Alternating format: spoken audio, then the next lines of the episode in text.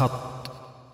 خط رسول الله صلى الله عليه وسلم خطا مستقيما. بسم الله الرحمن الرحيم. الحمد لله والصلاة والسلام على رسول الله وآله وصحبه ومن والاه. أما بعد في ختام هذه الحلقات التي تحدثنا فيها عن اليوغا بإسهاب وتفصيل وتوسع وأسأل الله عز وجل أن ينفع بها قائلها ومستمعها. أه، وعدنا المستمع الكريم أن نتكلم في ختام في هذه الحلقة السادسة عن أبرز شبهتين أو آخر شبهتين يمكن يعني من الشبهات البارزة وهي ادعاء أن اليوغا تحمل منافع صحية. هل في اليوغا فوائد صحية يا دكتورة؟ طيب بسم الله الرحمن الرحيم. الحمد لله والصلاة والسلام على رسول الله. طبعا هذا من من الأشياء التي تطرح لأجل آه، الترويج لليوغا إنه إحنا لا لا نريد أن نمنعها لأن فيها فوائد كثيرة صحية. وربما بعض الناس يمارس اليوغا رغم أنه يعلم إنه فيها أشكالات عقدية لأجل تحصيل هذه المنافع الصحية. وهذا موجود لأنه ليس كل الناس على درجة واحدة من الورع. نعم. من الناس من يفعل المحرم لأجل تحقيق المصلحة. فالذي أريده هنا أن نبين هل فعلا توجد فيها شيء مميز عن غيرها؟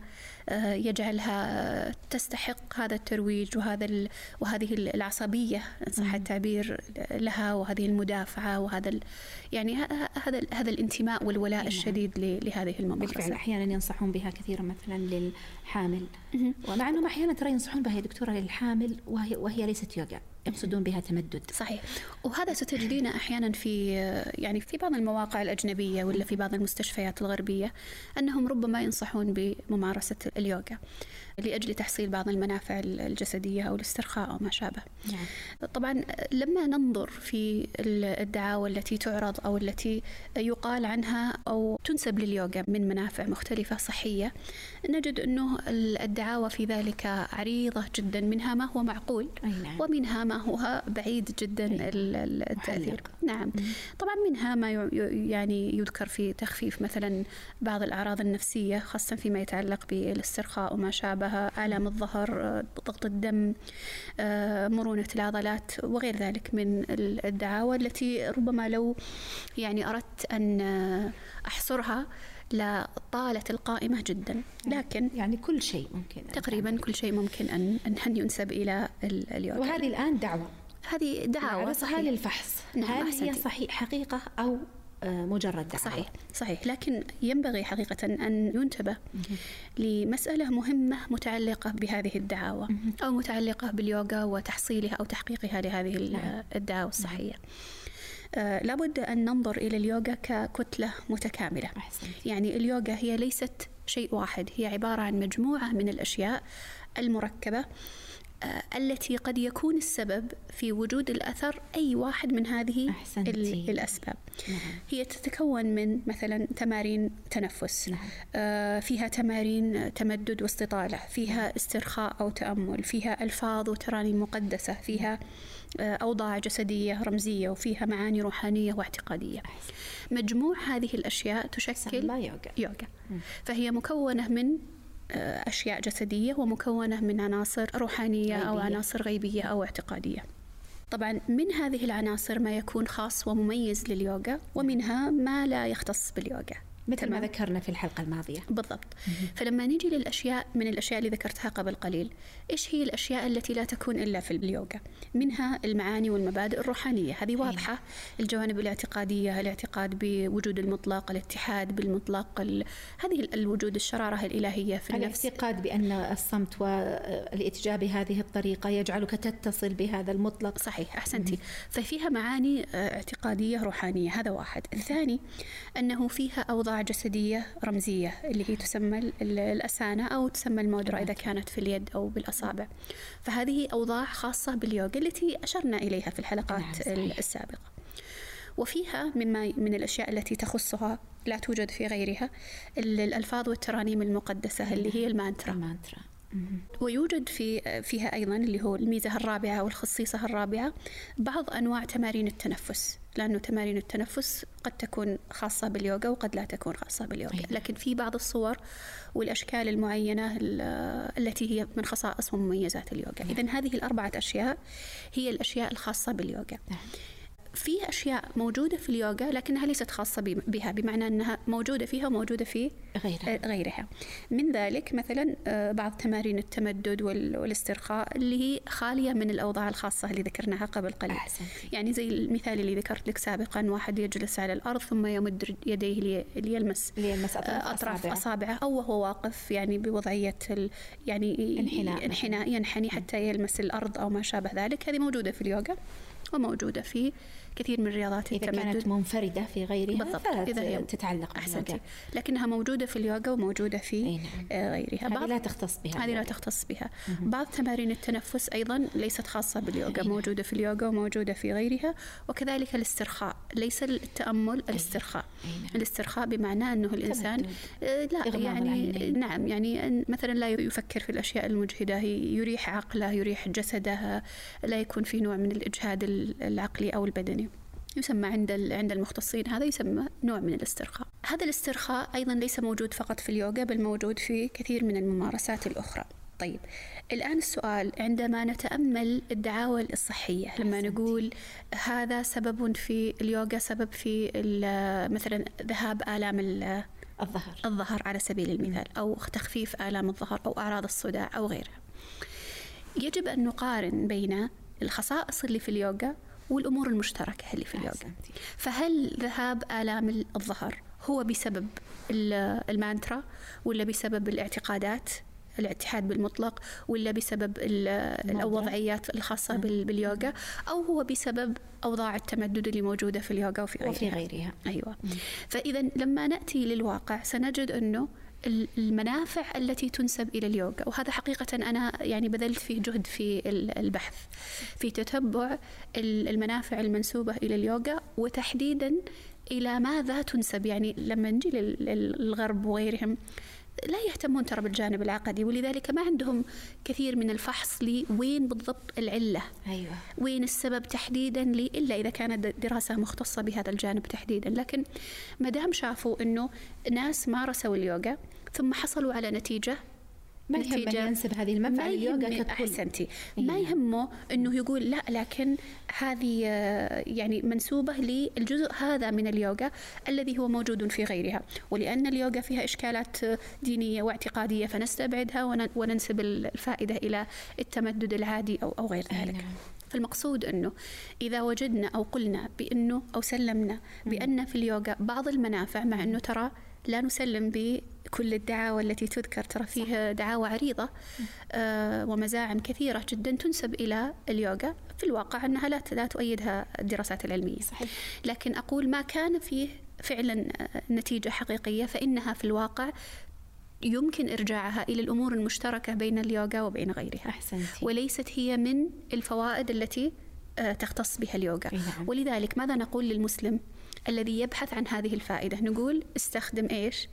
استخدم السبب الذي هو موجود في غيره في غيرها صحيح. إذا أنت تقول أبغى عندي آلام في الظهر أقول لك لا تروح لليوغا اللي في اليوغا يفيد الظهر ترى موجود في غيرها نعم صحيح. لكن اليوغا فيها إضافات مشكلة ومحرمة بينما مثلا هذه الرياضات الأخرى رياضات التمدد اللي يعطيك إياها ورقها الطبيب اللي عنده انزلاق في الظهر ولا يعطيك إياها هو الطبيب أنا أستخدمها هذه. نعم. ما في داعي إني أنا أروح لنفس الحركات اللي موجودة في في الكتيب الصغير الطبي أبحث عنها في إطار آخر آه، مليء نعم. بالإشكالات العقلية نعم. في قالب في قالب. اليوغا المضمنة لل فباختصار عشان بس أبغى الفكرة هذه أتأكد أنها اتضحت إنه إذا كان هناك فعلا فوائد في اليوغا فهي ليست خاصة باليوغا بل هي موجودة في رياضات التمدد ولا غيرها المشتركة بين اليوغا وغيرها نعم. فإذا خير الإنسان بين أن يستفيد من رياضة تمدد واسترخاء آه، خالية من المخالفات العقدية أو بين أن يستفيد من نفس الحركات اللي موجودة في اليوغا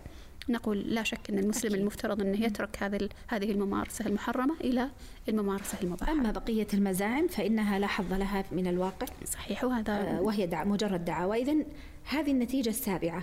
النتيجة السابعة أن ما ينسب لليوغا من منافع جسدية ونفسية إن صحت فهي ليست خاصة باليوغا بل إنها تتحقق بفعل أسبابها من خلال أنواع أخرى من تمارين الاستطالة وتمارين التنفس والراحة والاسترخاء وليس في اليوغا زيادة على هذه الأسباب المشتركة سوى الجوانب الاعتقادية والروحية. أحسنتي. وطبعا والجدير بالمسلم تركها. طيب ماذا عن الدراسات العلمية والتوصيات الطبية التي كثيرا ما تبرز في مثل هذا الموطن؟ ويقال أثبتت الدراسات وأنت تكلمتي قبل قليل عن يعني المحتي إلى عدم اهتمام كثير من يعني الغربيين إلى أنهم ينسبونها لليوغا بما فيها على عواهنها كما يقال صحيح فإذا ما حقيقة هذه الدراسات العلمية؟ هل هناك حقا دراسات علمية أثبتت أن اليوغا نافعة أو لها منافع طبية ونفسية؟ آه نعم وهذه هذه تطرح أحيانا فيقال مثلا أنتم الآن مثلا تحرمون اليوغا ولا تمنعونها ولا غير ذلك مع أنه الدراسات العلمية التي تثبت منافع اليوغا مستفيضة وكثيرة في في الغرب. طبعا بالنسبة لليوغا تحديدا يعني آه، على خلاف مثلا الريكي ولا غيره من العلاجات مثلا بالطاقة ولا ما شابهها هذه تقريبا خالية من أي نوع من الدراسات. ليس للدراسات وجود إلا على نطاق أساسا من النظر نعم يعني, يعني لها على نطاق ضيق جدا لعلنا نتكلم عنه في في, إيه، نعم. حلقات قادمة. لكن اليوغا توجد حقيقة مجموعة من الدراسات أحيانا تكون دراسات من جهات آه، يعني لا بأس بها محترمة ومقدرة. وتخرج بوجود شيء من النتائج الإيجابية إن صح التعبير أو النافعة لممارسة اليوغا. لكن لابد من التأكيد على على ما يلي.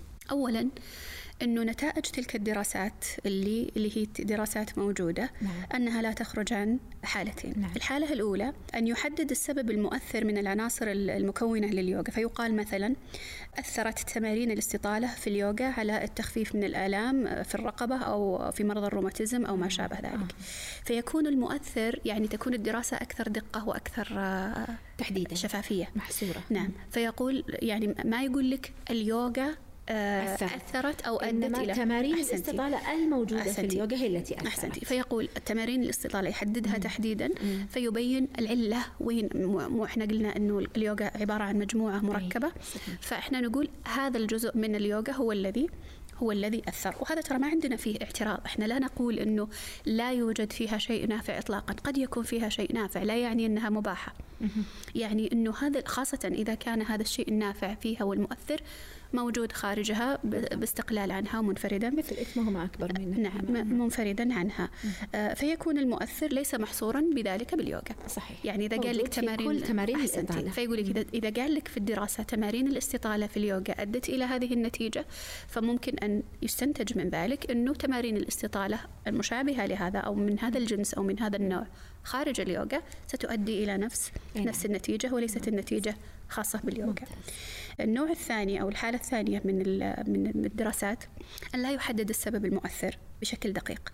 فيقال مثلا تحسنت أعراض القلق بنسبة 20 أو أو 60% من المرضى الذين قاموا بممارسة اليوغا دون أن يحدد ما السبب الفاعل؟ ما السبب؟ هل هو الجانب الجانب الروحي الروحاني؟ هل هو الطقوس؟ هل هو الرياضات التمدد؟ هل هو الاسترخاء؟ إيش بالضبط الذي الذي أثر ولا شك هذا هذه النوع من الدراسات هي أقل دقة وتحرير وربما تكون يعني آه، هذه النوع من الدراسات التي آه، يحتج بها في أيوة. في مثل هذا المطلقة السياق المطلقة التي لا تبين.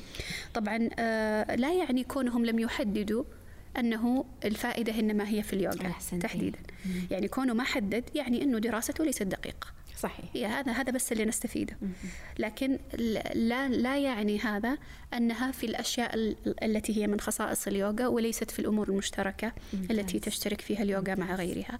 وأنا أقول حقيقة من منطلق شرعي أنه حتى لو افترضنا جدلا أن الفائدة لم تكن في الأمور المشتركة بين الرياضات وإنما هي في الجانب المختص في اليوغا لما جاز أن يستفيد صحيح. منه الإنسان صحيح. يعني ما جعل الله سبحانه وتعالى آه، شفاء الأمة فيما حرم عليها. كما قال النبي صلى الله عليه وسلم فالمقصود أنه مثل هذا يعني لا شك أن هذه الدراسات هي أقل دقة من من غيرها من الدراسات فالتأثير في هذه الحالات لا يربط يعني بشكل مباشر بهذه العناصر المشتركة أو بالآثار المترتبة عليها كالراحة نعم. والإطمئنان ونحو ذلك مما يعني ليس مق- مقصورا على على اليوغا ويمكن تحقيقه بأسباب أخرى.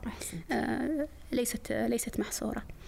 آه، الأمر الثاني فيما يتعلق بالدراسات أن أغلب الدراسات هذه ال- ال- المتعلقة باليوغا آه، لا تعقد مقارنة بين اليوغا وبين غيرها أو بين اليوغا وبين آه، تركها حتى نعم فليه وش الإشكالية هنا؟ إحنا عندنا مثلا آه، لو جئنا مثلا لشريحة آه، أريد أن أجري عليها اختبار من من الذين لديهم أعراض معينة أو أمراض معينة فآتي بمجموعة منهم وأجعلهم يمارسون اليوغا وآتي لمجموعة أخرى منهم أخليهم يمارسون رياضة تمدد هنا سيتبين لي حقيقة هل في اليوغا هل في اليوغا؟ مي أيوة. مش ميزة؟ إضافية. عن هل في؟ في, في اليوغا. ميزة إضافية مم. على على الذين يمارسون التمدد الاعتيادي أو لا والأصل أنه لن يوجد. حقيقة هذا النوع من التمييز فإذا ميزة هذه أو أو ما يميز هذه الدراسات أنها لا تعقد هذه المقارنة. نعم يعني ولو تم يعني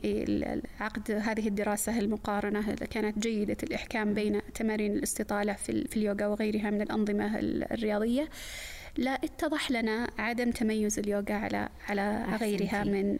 من جهة التأثير والمنفعة مع أنها فيها آه، فيها ما فيها طبعا كما ذكرنا نعم، من أحسنتي. آه، الاعتقادات الفاسدة. طبعا وهذا ذكرته قبل قليل إنه علما لو أنه لو ثبت صحيح. أن لليوغا يعني إحنا نقول هذا هذا هو الأصل وهذا الذي يتضح من خلال الاستقراء الدراسات المتعلقة باليوغا لكن لو افترضنا جدلا إنه فعلا عملنا الاختبار على هذه وطلعت أكثر فائدة من تمارين الاستطالة لما جعلها هذا مباحا مباحا. وأنا أحسنت. يعني لا أتصور إنه هذا ممكن أن يكون في دراسة محكمة لكن لو افترضنا أنه حصل لما جعلها آه، مباحة أو أن المسلم أحسنتي. يمارسها أحسنتي. ومن ترك شيئا لله عوضه الله خيرا الله خيرا من أحسنتي هذه النتيجة الثامنة والأخيرة أن الدراسات العلمية التي تقر بوجود منافع صحية في اليوغا لا تنص على أن تلك المنافع خاصة بها يعني خاصة باليوغا ولا على أنها لا تتحقق بما يوازيها من الأنظمة الرياضية أو وسائل الاسترخاء الخالية من الأبعاد الروحانية والاعتقادية. طيب حقيقة يا دكتورة أنا أرى أننا وفينا الموضوع تقريبا حقا. كنت تريدين إضافة شيء قبل آه، أن نختم؟ يعني ما أظن إنه يعني تناولنا ال- الموضوع من من جل يعني جوانبه. وأنا اطلعت على بعض الأسئلة التي وردت يعني لل لل على قناة ال- اليوتيوب أو على البودكاست وعلى كل حال ما وجدت شيء منها قد خرج عن صحيح. آه، ما ذكرناه في ال- صحيح. في الحلقات الست التي نعم. تحدثنا فيها عن أغلب هذا الإشكالات. التي وردت من المستمعين المفترض أجبنا تمت عليها عليها تقريباً تماماً. خاصة يا هنا أنه أنا ما أدري أنا ذكرت هذا أو لم أذكره في بداية الحلقات أنه تصور هذا الموضوع يحتاج إلى الاستماع للحلقات متكاملة صحيح. ولذلك حقيقة أنا لا أحب أن يطرح علي سؤال تفصيلي جزئي واجيب عنه آه، بشكل مختصر في هذا الموضوع. ثم يقتطع من السياق العام والتدرج ال- ال- يعني ال- المنطقي إن صح التعبير الذي أردنا ان أن نتوصل من خلاله إلى الحكم. فمن الأفضل حقيقة لمن لديه إشكالات أو تساؤلات أن يستمع لكامل الحلقات. صحيح. فإن وجدت الإشكالات بعد الاستماع إلى إلى جميع الحلقات فهنا يكون السؤال حقيقة يعني يعني أهل لأن أن أن يجاب عنه باستقلال كنوع من التوضيح. نعم. أحسن الله إليك. طيب في الأخير لعلنا نلخص النتائج التي حصلنا عليها من هذه من خلال هذه الحلقات الست وهي كانت ثمان نتائج. نعم صحيح. أه تتفضلين دكتورة. طيب كانت آه، النتيجة الأولى نعم أنا سأذكر النتائج لأجل هي, هي النتائج ذكرناها خلال ال- الحلقات لكن سأذكرها الآن متتالية حتى آه، كأننا نلخص الموضوع نعم. في نهايته ونلم شتاته نعم. وتكون ال- الأفكار مترتبة وواضحة في النهاية وحتى أنه الإنسان الذي آه، لديه إشكال يستطيع الرجوع لهذه النقطة تحديدا. وإعادة استماع ال- ال- المحتوى الذي الذي في داخلها. ال- النتيجة الأولى التي توصلنا إليها أن معنى اليوغا في اللغة والاصطلاح يعني الاتحاد بالإنسان الاصطلاح طبعا الأصلي الهندي السنسكريتي الهندوسي يعني الاتحاد بين الإنسان وبين الإله النتيجة الثانية أن فلسفة اليوغا تعد من الأصول الديانة الهندوسية وهي واحدة من ست مدارس فلسفية آه، يشكل مجموع هذه المدارس الفكر الهندوسي في العصر الحديث. الآن هي دكتورة تشكل ثلث ثلث أحسنتي. في العصر الحديث يعني كما ذكرنا ثلاثة من المدارس تقريبا يعني اندثرت واللي بارزة الآن ثلاثة. اليوغا هي واحدة من هذه الثلاث. أنا أقول اليوغا مرادف للهندوسية. بالضبط صحيح واليوغي ولا يمكن أن تقوم ترى حتى المدرستين الثانيتين إلا, على على اليوغا. على تفاصيل اليوغا فهي متداخلة حقيقة. لأنه هو كأنه مرتبة عندهم. صحيح. اليوغي. نعم صحيح. الرجل اليوغي ممارس لليوغا وفاهم يعني للفلسفة الحقيقية يعني أحسنتي النتيجة الثالثة هي أن اليوغا وسيلة لتحقيق الموكشا التي هي الاتحاد بالإله آه، أو المطلق والتخلص من التناسخ عند الهندوس. وذكرنا يا دكتورة هنا نقطة مهمة جدا أنه عبارة الاتصال والانفصال أنها داخلة تحت تحت هذه العباءة. تحت هذه المفاهيم الموجودة المتجذرة في الهندوسية. النتيجة اي نحن في الرابعة ولا الرابعة الرابعة, الرابعة. آه إنه الحكم في تحريم اليوغا أو الحكم بتحريم اليوغا يرجع إلى سببين. آه الأول العقائد الباطلة التي تقوم عليها اليوغا وما في ممارستها من آه تشبه بطقوس الكفار وشاعرهم نعم. النتيجة آه، الخامسة؟ دكتورة معلش السبب الأول اللي هو العقائد الباطلة. والثاني هو نعم التشبه. العقائد الباطلة ذكرنا أنها أب... ذكرنا أبرزها. أبرزها وأكبرها. وذكرنا أيضا أنها تتضمن عدة عقائد صحيح. قد يغفل عنها كثير ممن يمارسها. صحيح. وذكرت أنا برضو أنه قد نضيف لهذين السببين. سبب ثالث وهو الابتداع, الابتداع. لكن قلت لكم أنه الابتداع يحتاج تفصيل, يحتاج تفصيل طويل لأجل إيصال الفكرة وضابط البدع نعم. نعم.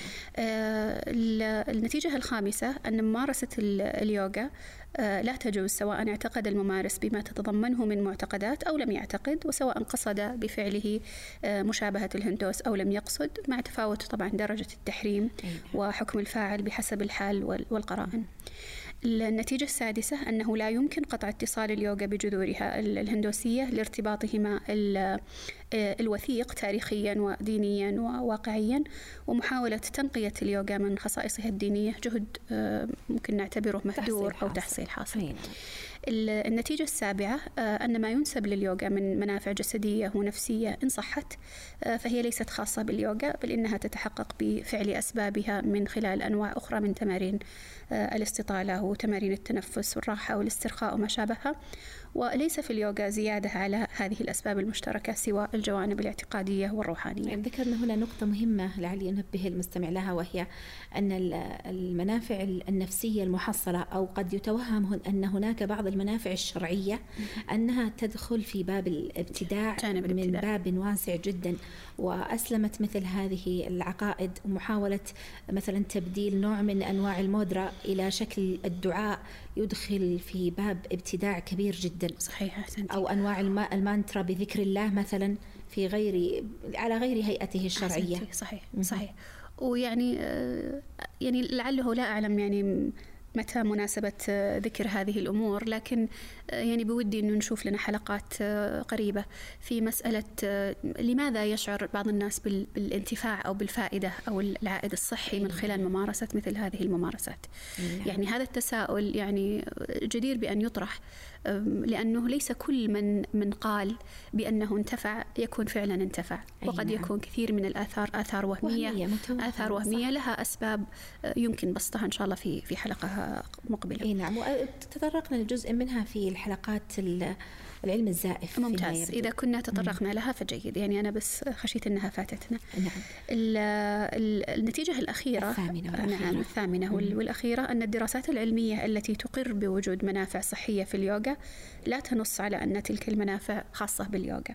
ولا على أنها لا تتحقق آه، بما يوازيها من الأنظمة الرياضية أو وسائل الاسترخاء الخالية من الأبعاد الروحانية نعم. والإعتقادية نعم. بهذا نكون يعني وصلنا إلى نتائج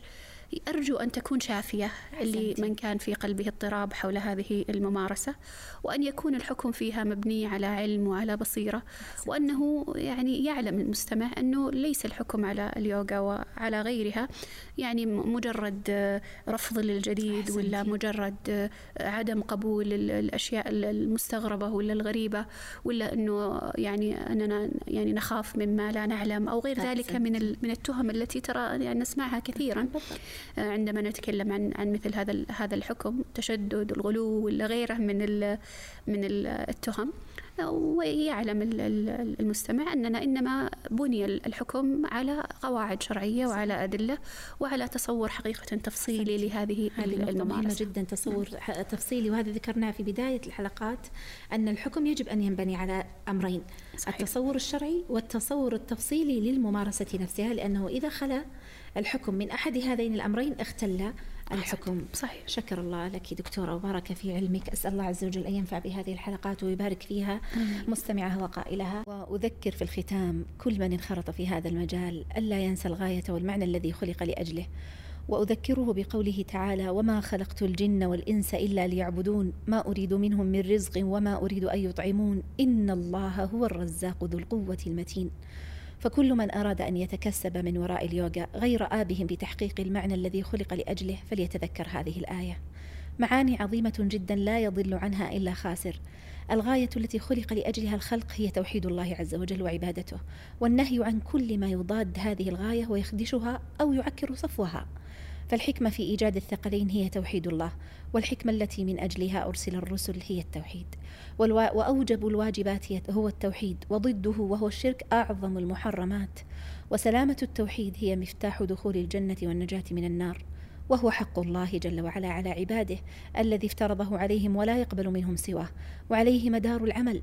وعليه مدار العمل وقبوله وهو سبب الفلاح وسبب الأمن والأمان قال عز وجل الذين آمنوا ولم يلبسوا إيمانهم بظلم أي بشرك أولئك لهم الأمن وهم مهتدون. وهو مطلع وصية الوصية من الله عز وجل ورسوله صلى الله عليه وسلم. قال تعالى قل تعالوا أتل ما حرم ربكم عليكم ألا تشركوا به شيئا. وختمها بقوله ذلكم وصاكم به. هذه هي وصية الله عز وجل التي أكد بها على خلقه. فحري بالمسلم أن يهتم لهذه الوصية ويعظمها وتكون أن يهتم لهذه الوصية ويعظمها وتكون حاضرة في قوله وفعله لمن أراد النجاة والسعادة والفلاح. فأمر هذا شأنه وهذا خطره والنجاة مرتبطة به. هل يستهان بالشبهات حوله ويحام حول حماه لأمر كمالي كهذا؟ أم أن الواجب أن يصان حق الله تعالى عن الدخول في باب شائك منتزع من عقائد محادة لله ولدينه؟ تضرب في أصل التوحيد وعمقه نصيحتي لكل من يسمعني إن لك سعة في المباح. عن الترويج لاسم عبادة إلحادية وألا تحمل وزر من تبعك. يقول الله سبحانه وتعالى ليحملوا أوزارهم يوم القيامة ومن أوزار الذين يضلونهم بغير علم. ألا ساء ما يزرون. وإن من تعظيم الله عز وجل والاحتياط للنفس الفرار من هذه العقائد وبغضها لا محاولة تنقيتها وكأن الخير عدم إلا فيها. سبحانك اللهم وبحمدك أشهد أن لا إله إلا أنت أستغفرك وأتوب إليك. الحمد لله والصلاة والسلام على رسول الله. أستودعكم الله الذي لا تضيع ودائعه السلام عليكم ورحمة الله وبركاته السلام ورحمة الله وبركاته.